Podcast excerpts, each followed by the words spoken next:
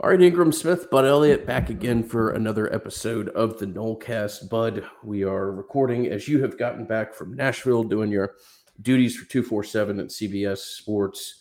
I'm recording from my office here, so the sound may be a little bit different, video may be a little bit different, but this is what the Nolecast is. Excited to be able to get back, record again, and we'll go over all that it is that we have here in the first week of May to cover. As always, Bud, Louisiana Hot Sauce, Tarpon Cellars Winery, fantastic title sponsors of the Nolecast, tarponcellars.com, coupon code Nolecast, 20% off. And thank you to our friends in Napa Valley who allow us to do recordings such as these. No doubt about it, man. Excited to be back. And shout out Tarpon Cellars for all that they do. A couple new items of business here. The FAM UDN who jumped in the portal decided to return to FAM. Not really sure how much interest he got from FBS schools. Maybe he did get some, but I think there's some people kind of wary about some FCS edge rushers after what happened with Marcus Cushney last year. So anyway, I wanted to point that out. And I don't know, did you watch the NFL draft? I did. No, I mean, not, round one to the end, but I'm certainly familiar with it. Yeah. One thing that always interests me is all of the mock drafts that come out after the NFL draft. And a lot of them are kind of bad, to be honest. As a content guy, you can appreciate where that's coming from, but yeah. Oh, for sure. You got to capitalize on the, who's going to be in next year's draft, or I didn't like my team's draft this year. So I need to think about next year's draft already. Concern myself with who we're going to take with the third overall pick next year. Exactly. Yeah. Are you're a Falcons fan? Yeah. Oh, no, I'm not. But gosh. But one thing that kind of struck me, man, was, and I think this helps to illustrate the actual difficulty of FSU's schedule, in my opinion, as opposed to just some of the names on the schedule. So in different mock drafts, I have seen nobody from LSU as far as the first-round quarterbacks, but I've seen Keishawn Butte, their excellent receiver, quite a bit. I've also seen Jaquelin Roy, their defensive tackle, mocked in the first round at a couple spots.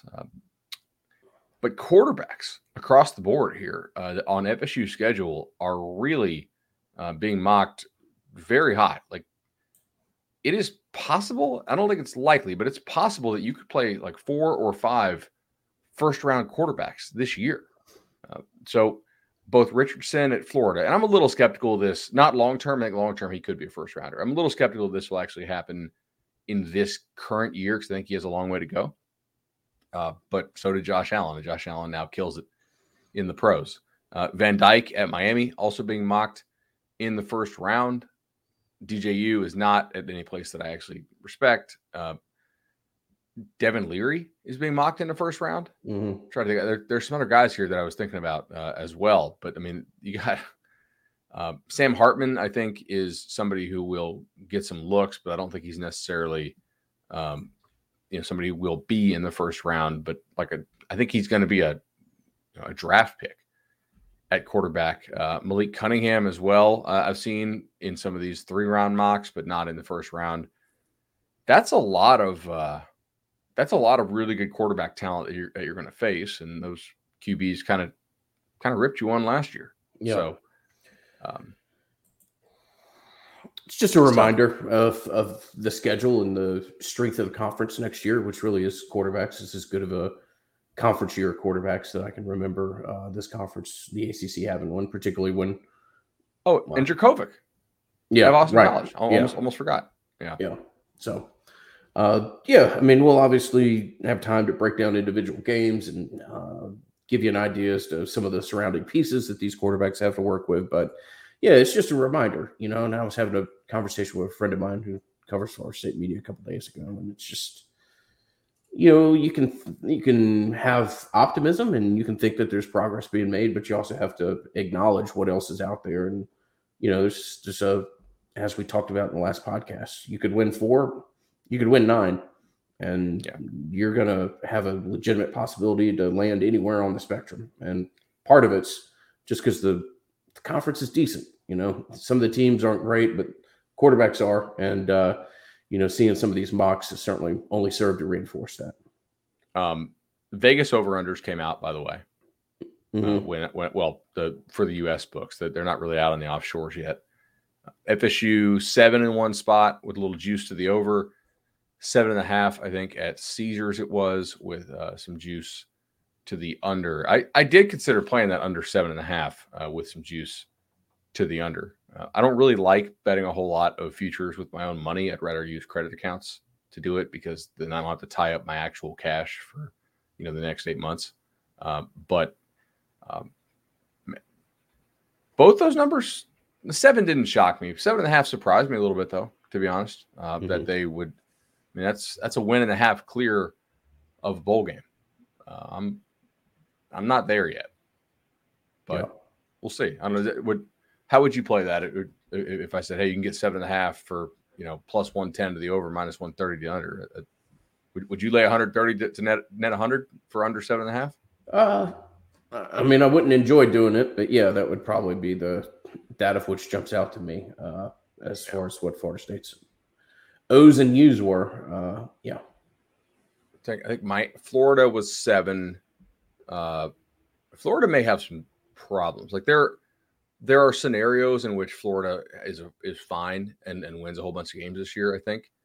But there are also simulations here where Florida, specifically with the defensive tackle position, just bottoms out.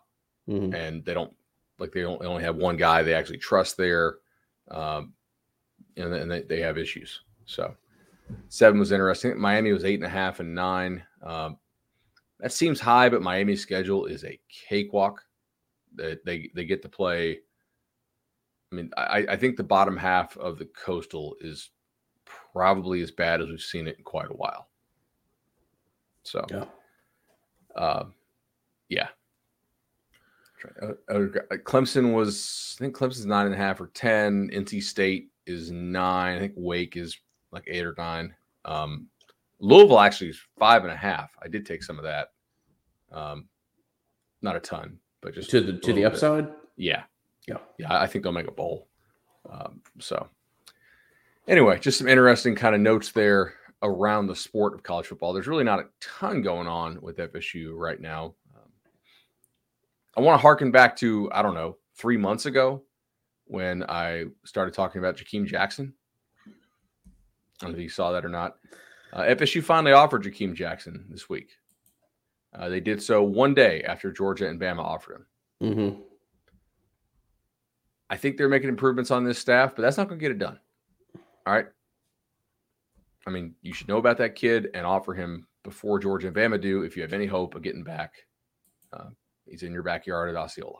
Yeah, I was going to say, to those of you all that aren't familiar, is kid out of Kissimmee, not somebody that you can come in after Auburn or Alabama and Georgia. And certainly if there is any kind of post-offer bump, you're kind of going to get lost in the wash of those two offering within 24 hours or earlier than you in that 24-hour period. So, yeah, that one's a little bit of a mystery to me. I know that his national rankings aren't quite what you guys have him as, but, certainly hope that nobody inside Moore is looking at national rankings when deciding when to offer a prospect. And, yeah, that one made me scratch my head a little bit.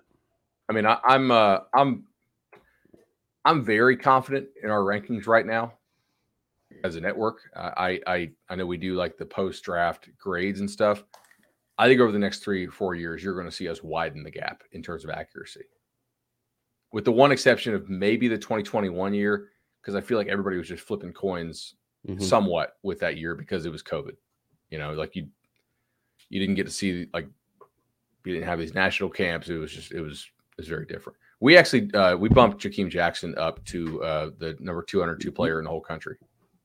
But the composite still has, there's some other networks that are just not quite as proactive at bumping kids, and they don't have the same investment in staff size that 247 Sports does. So, but yeah, I've seen him a bunch of times. Ivins has seen him a bunch of times. I think one of the issues was he was a receiver who Ivins and I knew could play corner, and we talked about it on podcasts, and recruiting show and whatnot. But now I think more schools are realizing that he's a 6'1" guy who can play some corner and can really run. So anyway, we'll have to see see what happens there.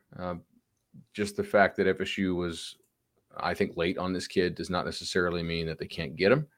Offers from Georgia and Bama are not always committable, obviously.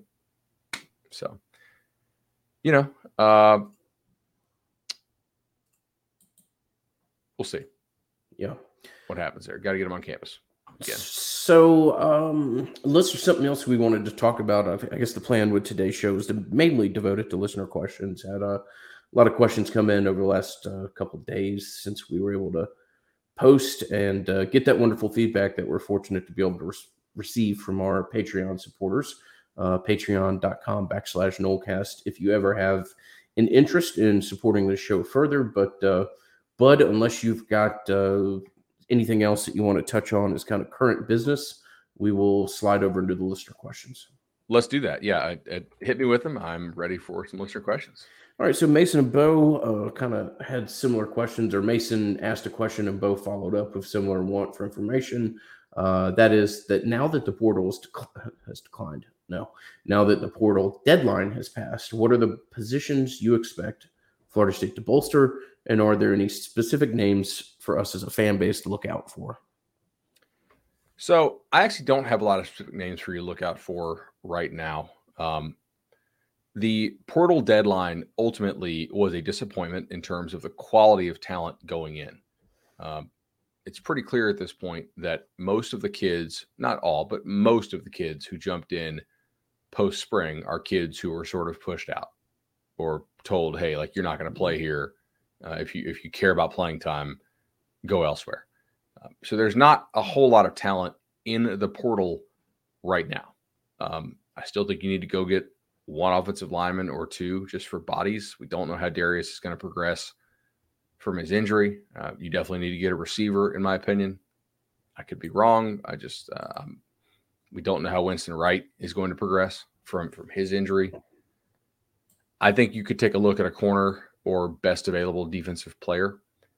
The one thing that we don't know that could still happen, and this is why you have to basically back channel this stuff, is who else will still jump in the portal from the grad transfer ranks. So this is an important distinction.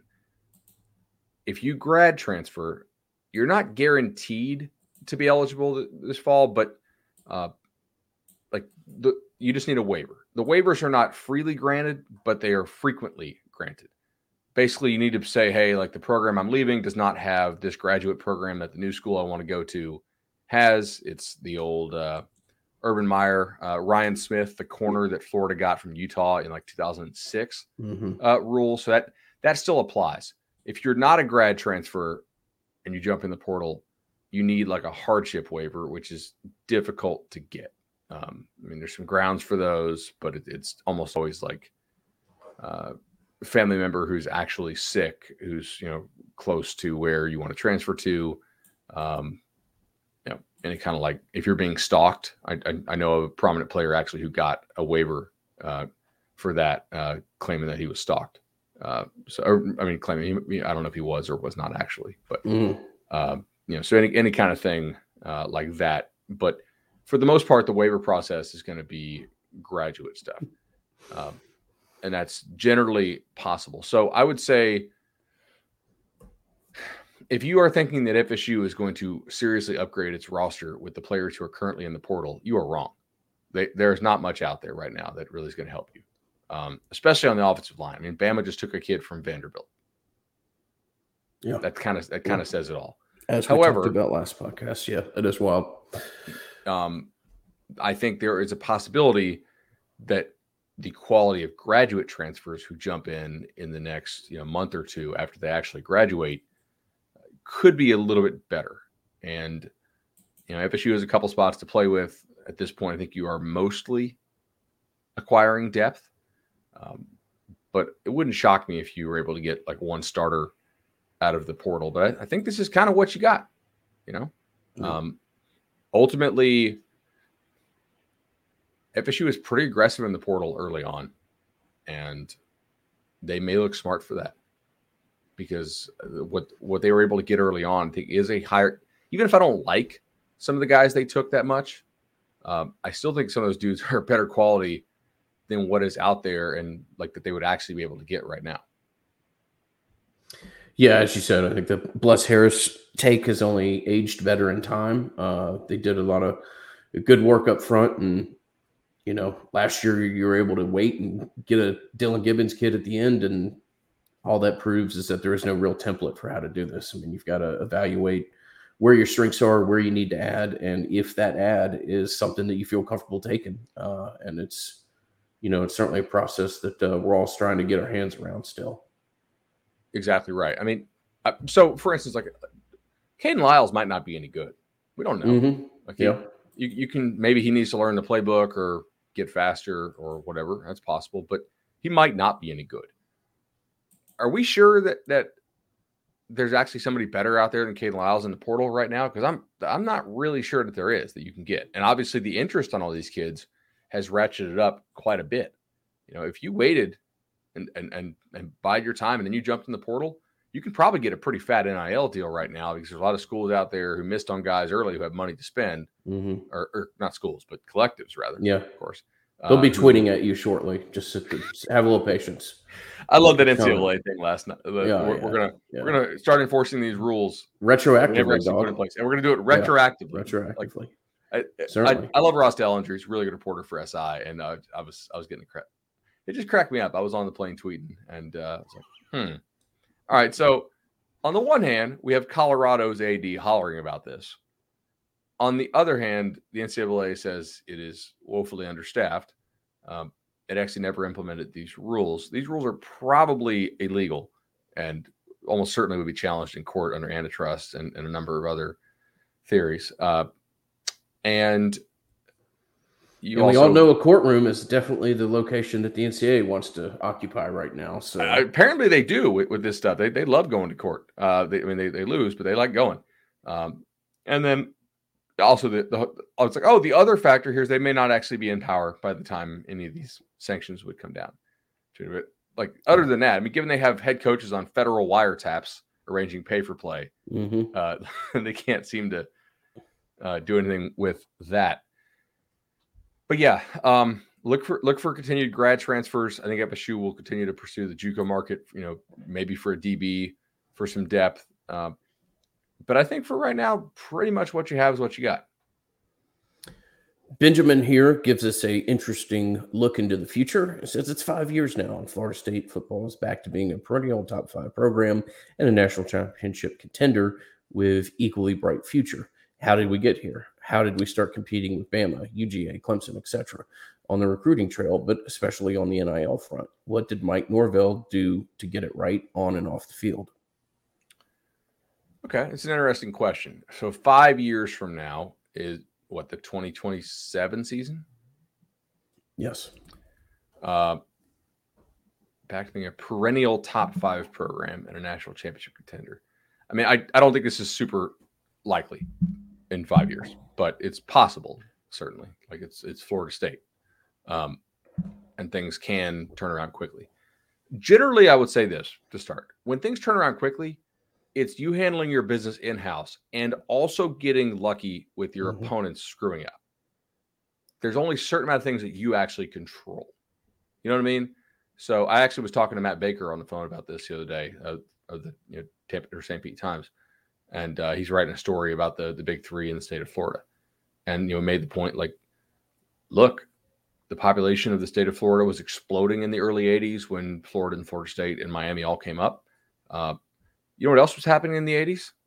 All these SEC schools were narking on each other like crazy for cheating mm-hmm. and constantly being put on probation and sanctions and getting TV banned. So you had pretty significantly less competition for a lot of these kids in the state of Florida in the 80s than you do now. Not to sound like an old man, but let me give you all a historical reference point. In 1993, Auburn was one of the best teams in the country. Couldn't appear on television because of it. I think, didn't LSU have a one-year TV ban in the late 80s or something like that as well? I mean, it wasn't uncommon. In the 90s, Bama had Albert Means. They also kept trying to hire anybody who had ever known Bear Bryant. Anybody in the family. Yeah, exactly. Yeah. So, yeah. I don't mean to say that they need SEC to go on probation. What I'm saying is it's an example of handling your business in-house and also catching the right breaks from your competition. If you want to get back to top five, that's probably what you need. Okay, so I would say you need to make some incremental gains in terms of player development, and you need to catch some breaks on the field, man. You need to have some quarterbacks get hurt that you're playing against. You need to have one of these years turn into something, like 9-10 wins. And then you need to be able to take that and convert that into hype somehow. If they're a perennial top five program in 2027, right? Yeah. I'm not sure Norvell is actually the guy that leads them there. We'll see. They don't have a whole lot of excitement juice on the trail right now. As we've noted, they got screwed by circumstance mostly here. And that's difficult. You need to go and pull the corner at IMG, who you seem to have a good relationship mm-hmm. with. You need to probably hit on quarterback and then hit on him again. So you probably need to hit on a Duffy Parson in terms of just being able to get to maybe that 8-9 win range. And then you need to sign a guy that has true superstar potential, which I'm not really sure those guys do. I mean, maybe they do, but I'm skeptical. Yeah. On the NIL front, you need to continue to build up the collective experience, which is the small and medium donors. And you probably need some of your whale donors to continue and really not care about early return on investment necessarily and stay committed to that. But you also need to probably develop some more whale donors. And that is something that is largely out of your control, but you need somebody to come into a good amount of money, yeah. right? Hey, I had this startup and boom, right? Did John Ruiz have billions of dollars 10 years ago at Miami? I don't think so, mm-hmm. right? But now he's a billionaire and now he's openly tweeting at players. Mm-hmm. It's a lot of stuff can change. College football changes very fast, quite often. I'm not super worried about the NIL front right now at all. I think you're controlling your controllables there. I think they've been pretty damn competitive in that space, actually. I think Florida State's in a decent place to battle individual one-offs. Correct. I'm concerned about the payroll aspect of NIL, and that's going to be a challenge for Florida State and for many teams. Yeah. And by that, I mean, I think Florida State could put together a good enough package to go try to get a 4-star, borderline 5-star defensive end or something like that. But when the expectation arrives, and it's coming, if it's not already here, that basically every player on the roster is going to get $25,000, $35,000, $45,000, which you'll see at an SEC school pretty soon if you aren't already. That's going to be a challenge. So, yeah. I mean, you basically stole my answer. Not that you stole it, but it is the answer. Well, we talk on the phone about this all the time. You're going to need a massive windfall. Somebody, as I've said, and as you just reiterated, somebody's going to have to sell their cybersecurity company for $4 billion or something like that, and they happen to be a massive Florida State fan. It's out there. Look, man, I'm blown away by how many bright, smart, professionally accomplished Florida State graduates there are, 40 and under. As I'm fond of saying, the cavalry's coming. Yeah. You're producing tons of graduates, really sharp, and more graduates in high-paying jobs. And exactly what I was going to say. Yeah. They're not. I love my mom. I love my aunt. They went to Florida State. They were teachers. Okay, that's what a lot of the degrees were for a long, long time. Teachers, unfortunately, rarely get a chance to give you some kind of transformational monetary gift or something like that. So, I think the future's bright. You just gotta, as I say all the time, you gotta kind of bridge this 10 to 20 year gap and figure out how you can do it. 100%. We're in lockstep there. I also would propose this. I was actually talking to somebody about this the other day, who's been in the NFL. And I was like, to be honest, I don't think you need to run a minimum salary for a lot of these guys. A lot of these dudes, they come into you, hey, I don't get any NIL money. You tell them kick rocks. Seriously, the bottom half of your roster ain't worth very much. Mm-hmm. It's not. Players 50 to 85, unless they're a developmental type kid that you want to keep around. Or you're Georgia. But yeah. Sure. Well, right. Yeah. I mean, if you have Georgia's level of talent where people actually want your And I bet you even like the top 20 players on Georgia couldn't go elsewhere to get it. Or I bet you the bottom 20 of Georgia's 85. I bet you they couldn't get NIL money elsewhere. Like I bet, like Georgia still has misses on guys.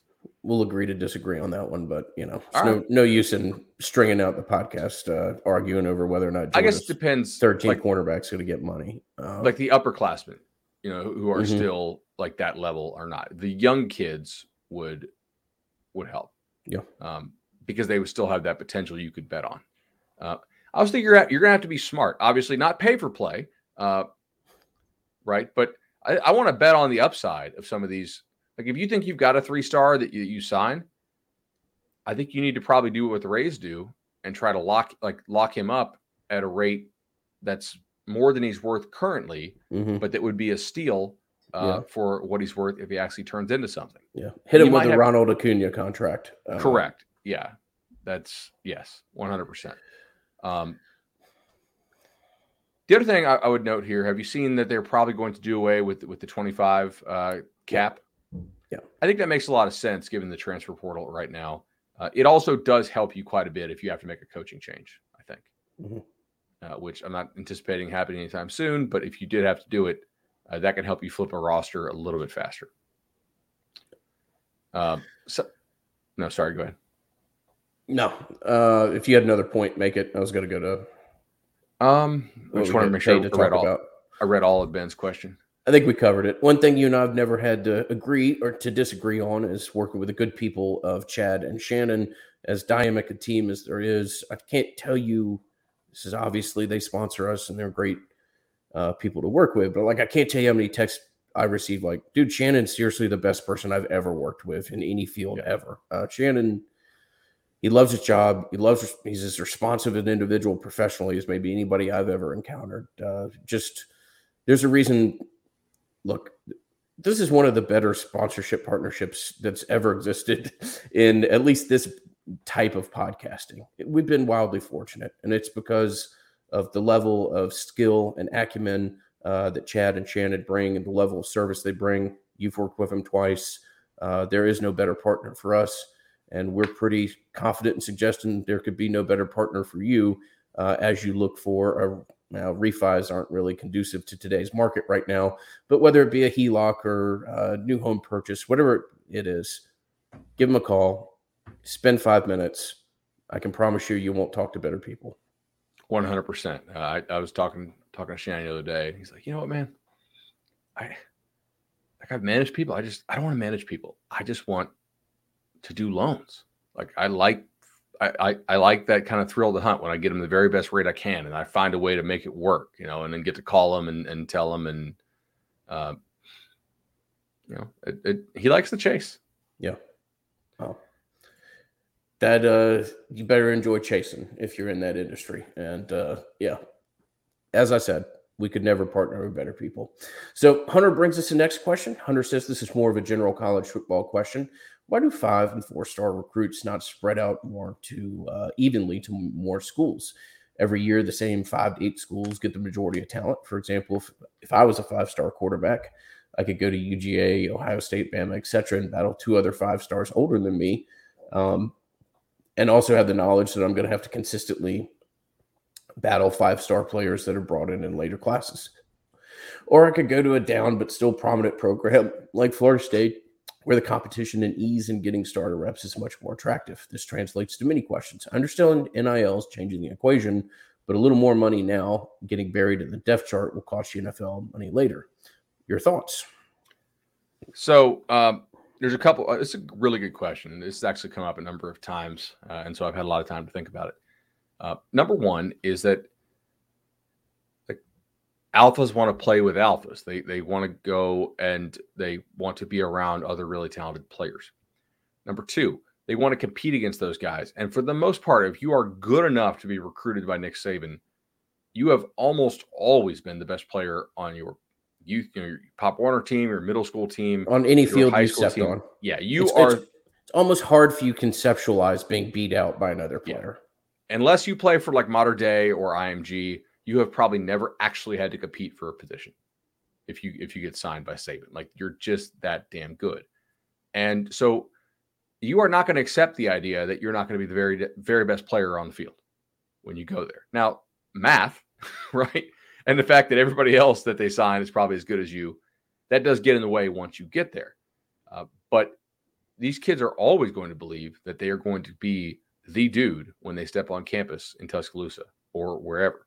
So they don't really accept the whole, hey, playing time there is tough angle.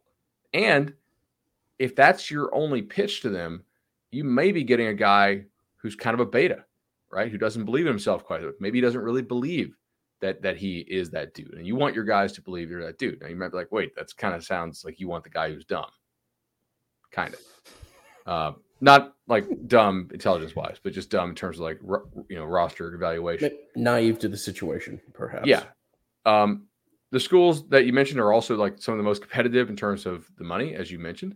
But now with the portal, if you go there and you don't end up starting, you can just be a bounce back. I think we saw a pretty good example of that almost went down about 3 weeks ago. Mm-hmm. So that's generally why. And also the track record of those schools putting players into the NFL is also pretty important. Bobby brings us the next question, an interesting one. Bobby says, can you talk about some of Florida State's history of playing in New Orleans? I know the 96 loss to the Gators and the 99 national title win are two that stand out. I can't wait for the game this year. I'm happy it's on Sunday, so I have all weekend to live in the hype and delusion that it's week one before it could all come crashing back down to reality. If we pull off the instant Bourbon Street, if we pull off the upset, Bourbon Street is sure to become an NSFW Miami instant reaction Ingram vibe. Yeah, no, it'll Florida State beats LSU. That'll be a fun time. Certainly, we've actually had somebody that's offered to send us an absurdly nice bottle of bourbon if that were to occur. So that's very nice. And I'm always hesitant at taking things off listeners. So I will send you something in return. I promise you. But yeah, no. As far as playing in New Orleans, yeah. I mean, I guess. One game that you didn't mention there that was one of my favorites is it the 95 Sugar Bowl against Ohio State? Yes. You're basically playing with the idea that whoever wins this game is going to be your number one ranked team going into next season. It was two of the better rosters, two teams that weren't quite there. But yeah, no, the Sugar Bowl, used to be a relatively frequent stop for Florida State. There's the Georgia game where Anquan throws one of the best passes still to this day I've ever seen that Tom and Gardner drops. That was a toughie against Georgia. But, yeah, no, I mean, it's always been a good place for Florida State. Back in the day before Saban put walls up around the state, it used to have some fantastic recruiting benefits as well. But, yeah, Florida State has a rich history of playing out there, certainly.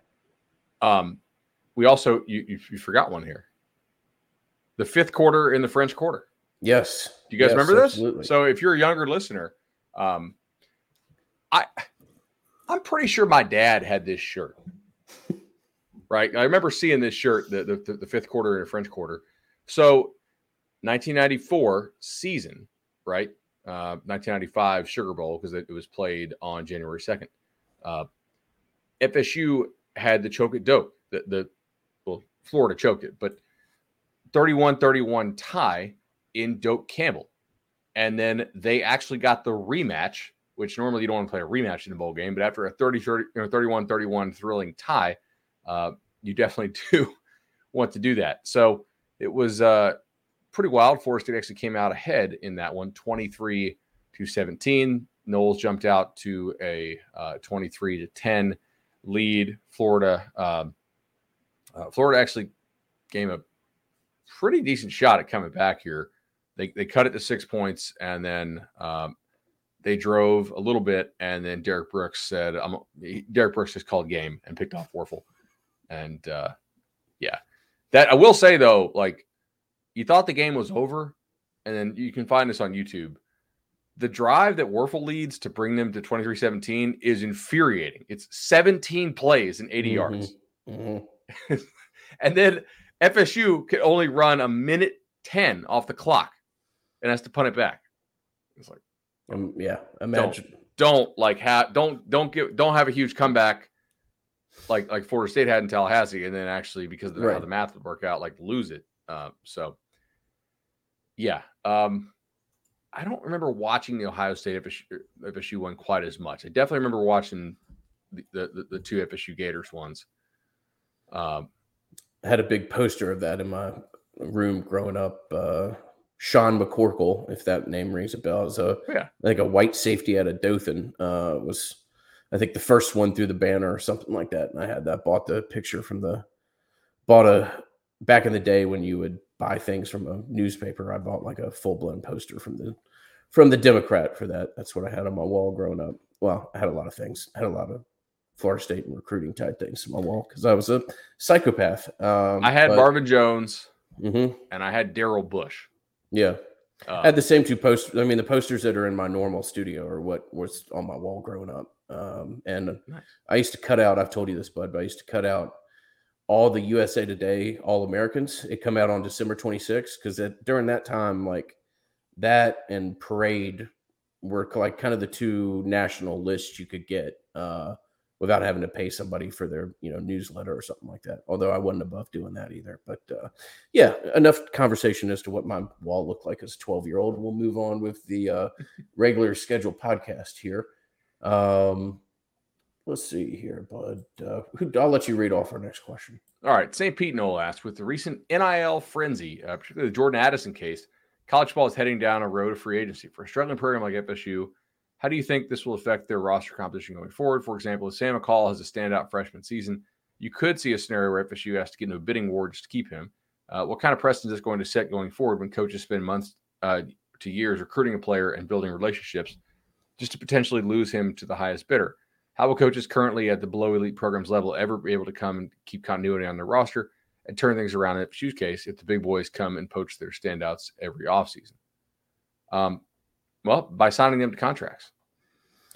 Guys, this is where this is going. Yeah. Like, we're not going to have NIL be the primary source of pay for play in perpetuity.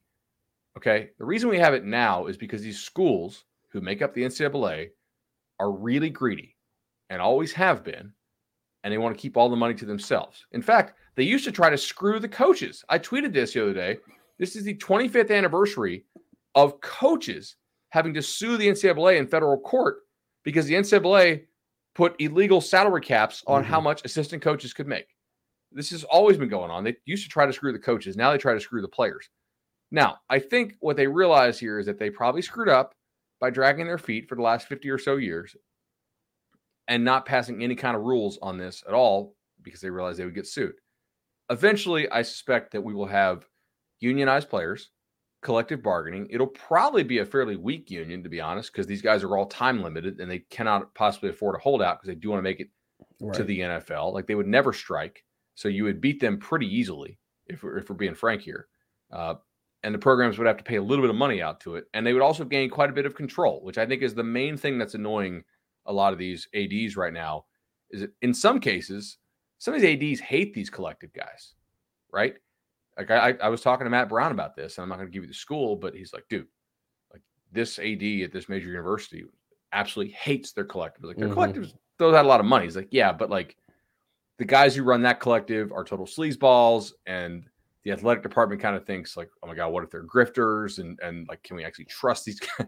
It bothers them that they're giving up a lot of control. It would be weird if like some third party company did all your payroll for the majority of your employees and also controlled stuff.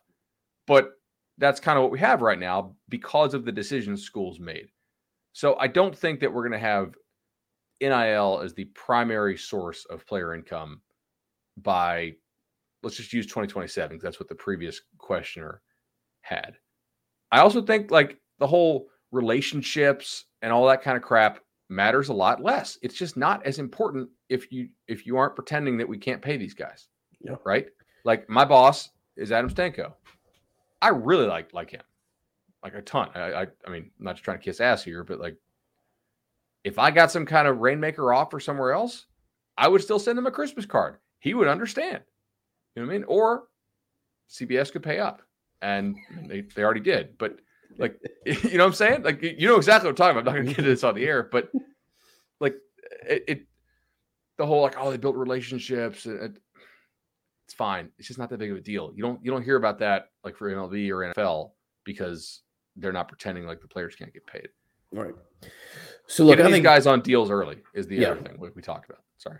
NIL is here. It's not going anywhere, whatever. I don't think it's ultimately going to be that much of a transformational agent in the sport in the long run, at least for people's interest and stuff. What I do think has a chance to be catastrophic to college football is what I'll kind of loosely call roster integrity. If it turns into like players here for a year, there for a year, there for another place for a year, I think this sport could die pretty quickly. I also think, not that anybody asked me, Bud, but I think it would be catastrophic to your industry as well. Yeah. If you can't celebrate signing day because you know that, you know, if you're Miss State and you know that kid's going to be playing for Clemson in a year when they offer him, you know, 2.5 times what you can, then I think recruiting is going to suffer a pretty significant loss of interest. So I think ultimately they'll figure this out. They've got to. Money's here. Money's not going away. You've just got to figure out a way to have some kind of, again, what I'll loosely call roster integrity. And for the fan to have some degree of confidence that this wide receiver that they signed is still going to be on their roster in 2 years and hopefully, you know, doing all the things that he saw in his high school highlight film. So 100% agree. I also think that a break off is coming. Mm-hmm. Like very clearly to me here, like you had Gene Smith talk about this. You've now had Bowlesby for the Big 12 talk about this. Dennis Dodd talked a lot about this on the Cover 3 episode from January, if you guys want to go back and watch. I do not think the NCAA is going to be running college football at the highest level very much longer. I'm not saying I'm not sure they are right now. I mean, I'm not sure anybody is. Yeah. But I mean, the advent of the playoff, there's already been these, you know, they've been very careful to not let the NCAA have control as they do with the tournament, as they do football. And I think that's just the first step of further grabbing their bag and walking on down the road. So. And once we get this thing away from, like, Louisiana Monroe doesn't get to vote on the same issues that LSU does, right? Mm-hmm. Once the college football playoff is running college football, I think that they will just be much more brazen about, okay, guess what? You guys get your stuff together, unionize, come bargain with us, boom, salary cap, actual contracts, because I totally agree with you. The idea that players are getting paid is not going to turn off most fans. We saw this in the 90s with these coaches, and Bowden was one of the first. That they're like $1 million, which, okay, you know what? That's a fair response. But people didn't turn off their TVs. They kept watching. I do agree that having some level of roster certainty is important. Like, I would probably not be a Rays fan if we only got to have decent players for 1 year. Like, I realize they're going to lose Wander Franco eventually. Yeah, probably after like 7 years. But if it's just 1 year, that really is an annoying factor that I think could actually drive people away from the sport. Yeah. There's also an interesting comparison to European soccer here, and I'll just make it real quickly. And I trust me, I may have a Rangers scarf over my shoulder, and I may be a little hungover this morning from celebrating them making a European final last night. Congrats. I am selective in how much soccer I drop on y'all, I promise you. But, you know, in soccer, there's a whole ecosystem made up of what's called buying clubs and selling clubs. And in all honesty, everyone's a selling club with the exception of like 4 or 6 clubs. It's just, you know, who they're buying from. Ultimate, you know, Madrid, United, PSG, Man City, whoever you want to add to that list. But that's part of the ecosystem as well, and it's also beneficial to the club. For example, like there's a club in Germany called Borussia Dortmund. I don't want to say they perfected the model, but they're as good as anybody at buying a player for 10 and selling them for 90 2 years later, which guess what? Gives you the money to go buy 4 or 5 more players. I mean, that is part of the ecosystem. And as a fan, you don't necessarily just get your heart ripped out after this guy leaves because you know that the money that's pumped into your club is what's going to be there to propel you moving forward. So I know there's the European soccer analogy made. It's a little bit different because of the, you know, you actually get something. You're not Mississippi State who just gets their defensive end plucked so that he can go play at Alabama or Ohio State or whatever. That's, you know, part of the lifeblood of the clubs as they develop talent with the acknowledgement that ultimately if they create a superstar, they're probably not going to be on their roster for too long before they go to one of the absolute mega clubs. So right. And the reason they get compensation for this as well is that they were already paying these guys. This is why people are like, why don't you, okay, if you transfer, you should have to give compensation. I'm like, well, you're not going to give compensation back if you weren't getting compensation in the first place. Mm-hmm. But yeah, I do not actually think that the current structure we have is a good thing if it's going to last forever. I actually think the extreme nature of the structure that we have right now is probably a good thing, in that I do believe it will lead to sped up necessary change. Yeah. Right? Like if you, it's the whole kind of frog in the pot thing, right? This is not that. This is like being thrown into boiling water. And if that happens, you're going to jump out and try to do something about it. And I think that's what they will, not the whole, like, hey, we're going to sanction schools type crap. I'm talking about, like, you'll actually be like, oh, you know what? Nah, we probably screwed up, doing nothing. Like, granted, they may say, hey, we made the right move the last 50 years because we got to hoard all our cash, right? Mm-hmm. But right. I think we'll have some important changes. I also think that there will be more of a leveling of the playing field if and when we go to maybe a 50 or 60 team field. That's not to say that everybody will be even, but I do think you will have some safeguards, guardrails, and sort of some like minimum standards and whatnot. And that's probably a way that you do get to rip up some TV contracts and things. Mm-hmm. Yeah. Is if you have a reorganizing of divisions. That's probably they're out there, and that's where I think this is probably going. So we'll take a second to thank our friend Matt Lewis at Congruity. In the last podcast, I talked about how many, it's fantastic, and I get a kick out of how many people message me, hey, I contacted Shannon, and then I'm about to call Chad for payroll, or I'm about to call Matt Lewis for payroll, or whatever it is. And then we got a DM from our friend over there at Select Shades, Jonathan Brimer, said, I've already done my work with Congruity, but y'all better get me a shirt ready to work with Chad. So it's wonderful, kind of the synchronicity that we've been able to have with sponsors. And Matt Lewis just worked out, as well as we could ever hope for. Matt's a great guy, become a good friend of mine over the years, and somebody that I've continued to work with in various projects. And if you've got 10 minutes and you have questions about HR, payroll, or any other thing that as a business leader would allow you to focus on your business, sales, the things that actually dictate whether or not a business is successful. Maybe Matt and his team can help you with some of the other things that can be, obstructions in that process. Give him a call. Fantastic guy. A great team to work with, as we can attest to. CongruityHR.com is the website. As I'm fond of saying, if you ever wish to reach out to me to make a third-party introduction, I'm more than happy to do so. This is probably not the greatest time to not announce this, but comment about this 48 minutes into the podcast, but I do want to say that the Nolecast has a LinkedIn page now. If you have an interest there to give us a follow, we'll announce maybe new sponsorship, stuff like that there, and continue to have another place of interaction with a little bit more of the business community that has popped up within this podcast. So just another option if you wish to get involved. Nolecast on LinkedIn has a little page there, and we'd love to interact with you. No doubt about it. Who do we have next year? Let's see. So Lee says, I don't have high hopes for, but what if scenario here. We get a wide receiver play that is average to slightly above average, and offensive line play that is average. Jordan Travis is able to average 250 yards passing and gets around in the ground game, gets around 150 to 175 yards per game. And the defense is close to what it was at the back end of the season. If all those things are present, how likely is it that Florida State wins 6 to 7 games? Lee, if you get all those things, I think the question's more, 8, and does a ball break fortunate, and maybe you could flirt with 9 or something. But if all the things that you listed are there, then that's the absolute top of whatever this roster ceiling is. I mean, look, if Jordan Travis averages 250 yards a game. Yeah. In conference, passing the ball, it'll almost be a 2 multiplier of what he averaged last year. But yeah, you're winning the conference. I shouldn't say that.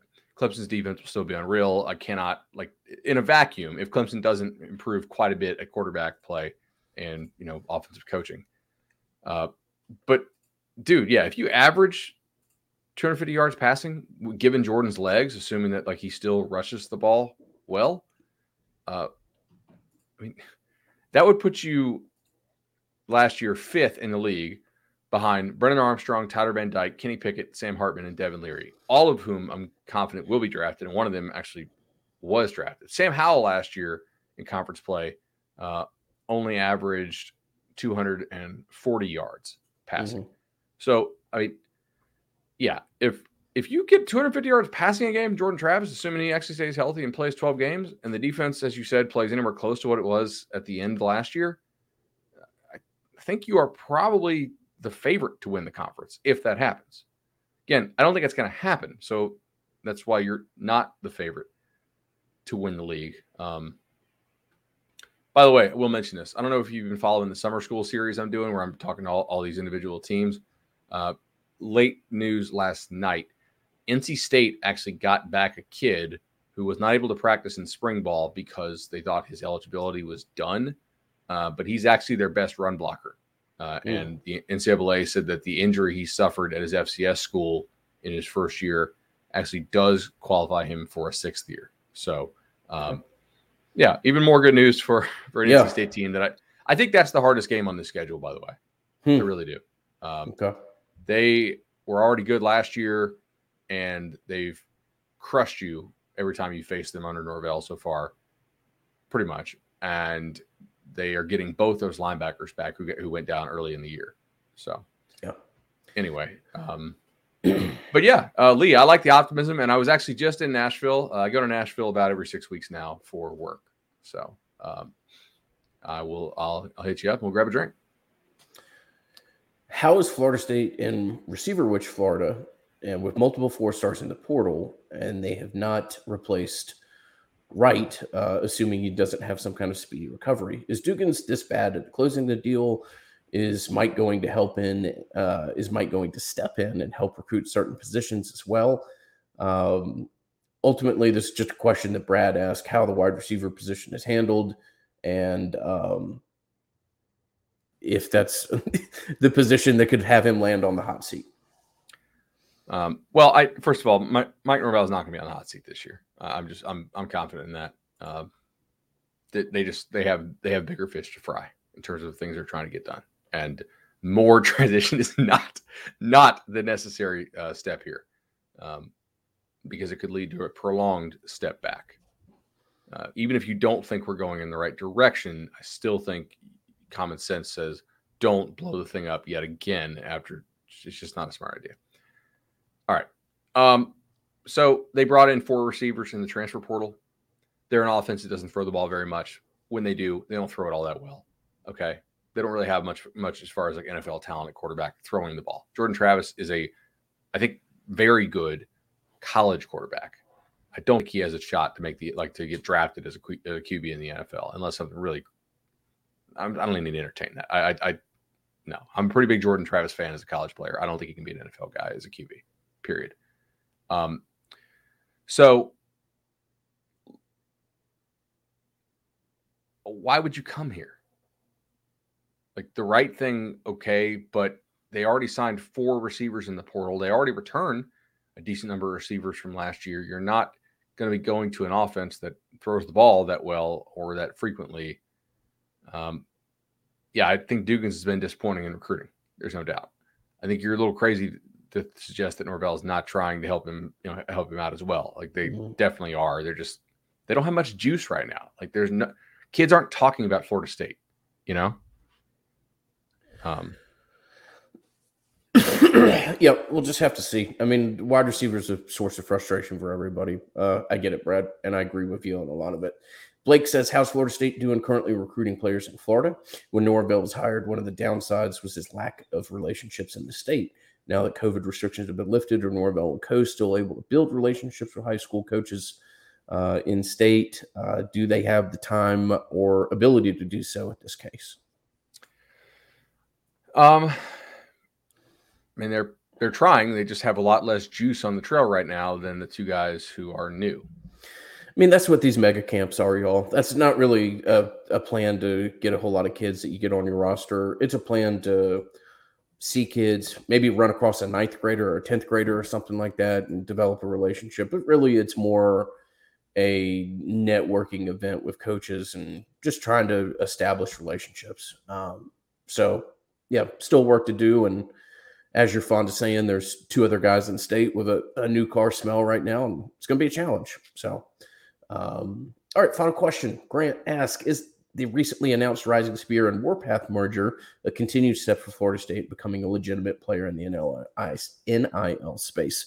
I'll give my opinion. I'll let you have yours, certainly, Bud. Yeah, I think it's great. I do think from the inception, but from my conversations with some of the guy at Rising Spear, I mean, I think they were open to this, to maybe having some kind of merger and maybe having Warpath focus and kind of cultivate that micro donation base. And, micro donations can be massive if handled and brought about in the right way. You can certainly look at some political campaigns that have done miraculously well off small donations. So yeah, I think it's nothing but a good thing. There's other people in the space.